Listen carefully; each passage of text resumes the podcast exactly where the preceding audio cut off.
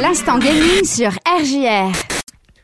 Eh bien, salut à tous, c'est Pierre. Aujourd'hui, on se retrouve pour un nouvel instant gaming. Et aujourd'hui, on se retrouve pour un instant gaming un peu plus rétro. Parce que ça fait un petit bout de temps. Et parce que, bah, il faut bien faire quelque chose de rétro pour l'année 2022 quand même. S'il faut, faut respecter un petit peu tout ça. Et donc, on va partir sur un exemple. Un monument du jeu vidéo. Mais vraiment, quand je dis un monument, je ne plaisante pas. C'est vraiment un jeu, mais de l'époque 16 bits, euh, un jeu rétro, mais tellement dingue que il est rare, rare qu'on voit une adaptation aussi bien faite. Vraiment, je, ne plaisante pas. Hein, je, je suis pas sarcastique, hein, vraiment en plus. On va parler d'Aladin. Aladdin, le Aladdin. Oui, oui, oui, c'est pas seulement qu'un film d'animation ou ou le conte des mille et une nuits, tout ça, tout ça. C'est également un jeu vidéo, voilà. sorti du coup en novembre 93, un petit jeu de plateforme ma foi fort sympathique, sorti sur Mega Drive et sur Game Gear, euh, développé par nos petits amis de chez Sega et de Virgin Interactive, voilà. Le conte des mille et une nuits, réadapté par Disney et cette fois réadapté par Sega en jeu vidéo.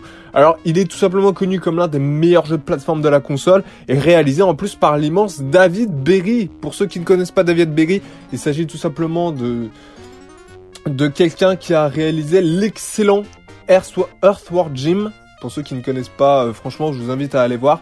Euh, C'était tout simplement un, grand nom du jeu vidéo quand il était euh, chez Virgin Games. C'était un truc de fou. Voilà. David Berry, c'est quelqu'un à connaître dans le milieu du jeu vidéo, tout simplement. C'est pas plus bête.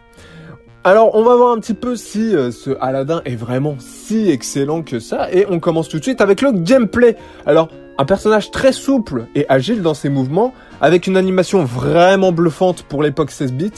Y ajouter en plus de ça l'épée d'Aladin qui donne un côté un peu action au jeu, avec aussi les pommes qui servent d'arme à distance. C'est pas une blague en plus. Un gameplay très réussi et franchement fun. Voilà, il y a franchement pas grand chose à dire. Le gameplay de ce Aladdin est franchement très bien et euh, tant mieux parce que c'est clairement c'est euh, gameplay plus level design, c'est 50% de ton jeu de plateforme. Tu réussis ces deux-là, t'as réussi à 50% de ton jeu de plateforme. Sinon après tout le reste, bon, c'est un peu plus secondaire, c'est important évidemment, mais c'est plus secondaire. Voilà. On passe maintenant au level design. Alors pour ce qui est du level design, le jeu est un parfait exemple de level design, ni plus ni moins. Les pommes à récupérer montrent parfaitement le chemin à suivre, les objets à utiliser ou à récupérer brillent, et on retrouve évidemment de nombreux univers du film de Disney, même si certains moments du film manquent à l'appel, c'est un petit peu bizarre, notamment euh, la musique du Prince Ali, la musique du Prince Ali que vous connaissez tous par cœur dans le film euh, Prince Ali qui mange des frites et du pasta, gars, c'est pas ça les paroles, mais je pense que vous savez de quoi je parle. Eh ben, il n'y est pas. Il n'y a pas de version, il n'y a pas de niveau qui fait référence à, à ce moment, donc c'est un petit peu étrange. Un petit peu étrange, mais bon, pas très grave. Ok, pour, pourquoi pas, c'est un choix, c'est un choix.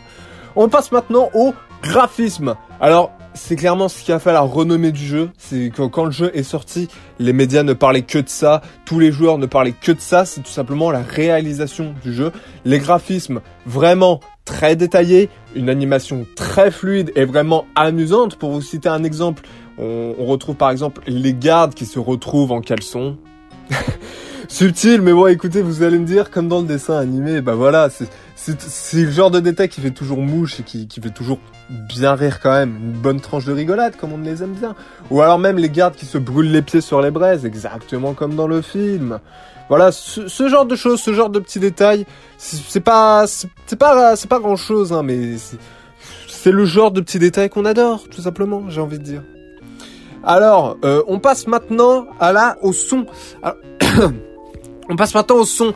Alors, pour ce qui est des sons, euh, L'OST, c'est encore un autre gros point fort du jeu, ni plus ni moins. Euh, les musiques sont des reprises du film pour la quasi-totalité. Il y a juste éventuellement deux trois musiques originales, mais qui collent très bien à l'univers d'Aladin. Euh, et pour ce qui est des musiques reprises du film, eh ben elles sont toutes très bien reprises. Il y a franchement pas grand-chose à reprocher là-dessus, clairement.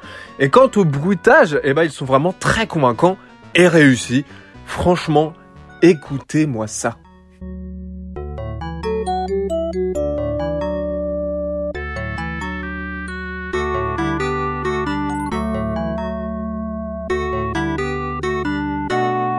Ah, c'est féerique, c'est féerique, ce rêve bleu, la musique que euh, beaucoup de monde adore parmi tous les Disney qui existent.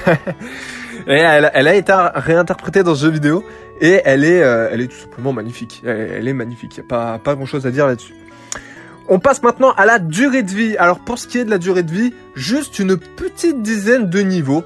Ça paraît peu, c'est vrai, euh, mais quand on sait que il n'y a pas de sauvegarde classique et que le jeu est quand même assez difficile, à savoir, euh, et ben c'est mine de rien en fait une durée de vie très euh, très convenable. Donc il y a vraiment il y a vraiment de quoi s'amuser sur euh, sur ce jeu. Il y a vraiment de quoi s'amuser sur ce Aladdin.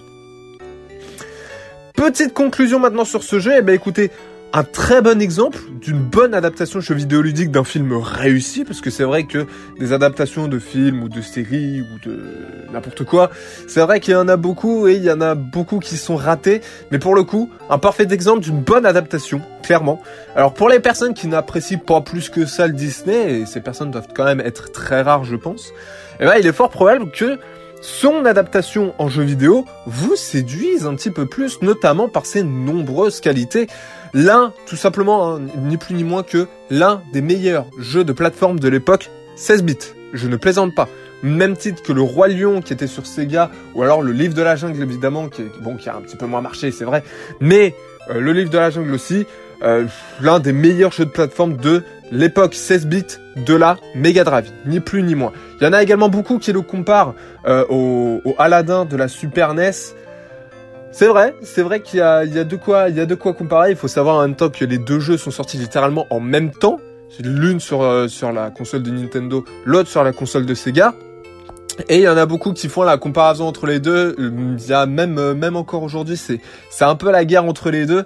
Euh, donc, donc voilà, bon, rien que là, le fait que je parle du Aladdin de Mega Drive, je sens qu'il y en a certains qui vont gueuler dessus. Donc voilà. J'oublie pas quand même le Aladdin Super NES.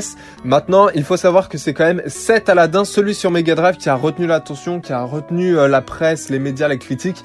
C'est quand même celui-là qui a été retenu, celui-là que l'on retient tous. Euh, celui-là qu'on retient tous, tout simplement. Voilà. Bah écoutez, c'est tout pour cet instant gaming et c'est tout pour Aladdin sur Mega Drive. Écoutez, moi, je vous laisse avec la suite. N'hésitez pas, comme d'habitude, à retrouver toutes mes précédentes chroniques radio sur rgrradio.fr, comme d'habitude. Si vous voulez réécouter d'autres instants gaming sur euh, sur Merx, sur euh, Resident Evil, sur euh, tous les autres jeux rétro que j'ai pu faire, Mario Galaxy, Sonic, etc. Eh ben écoutez, c'est sur le site. En attendant, écoutez, comme d'habitude, je vous laisse avec la suite. Et pour ma part, eh ben comme d'habitude, c'est un game over. Allez, ciao tout le monde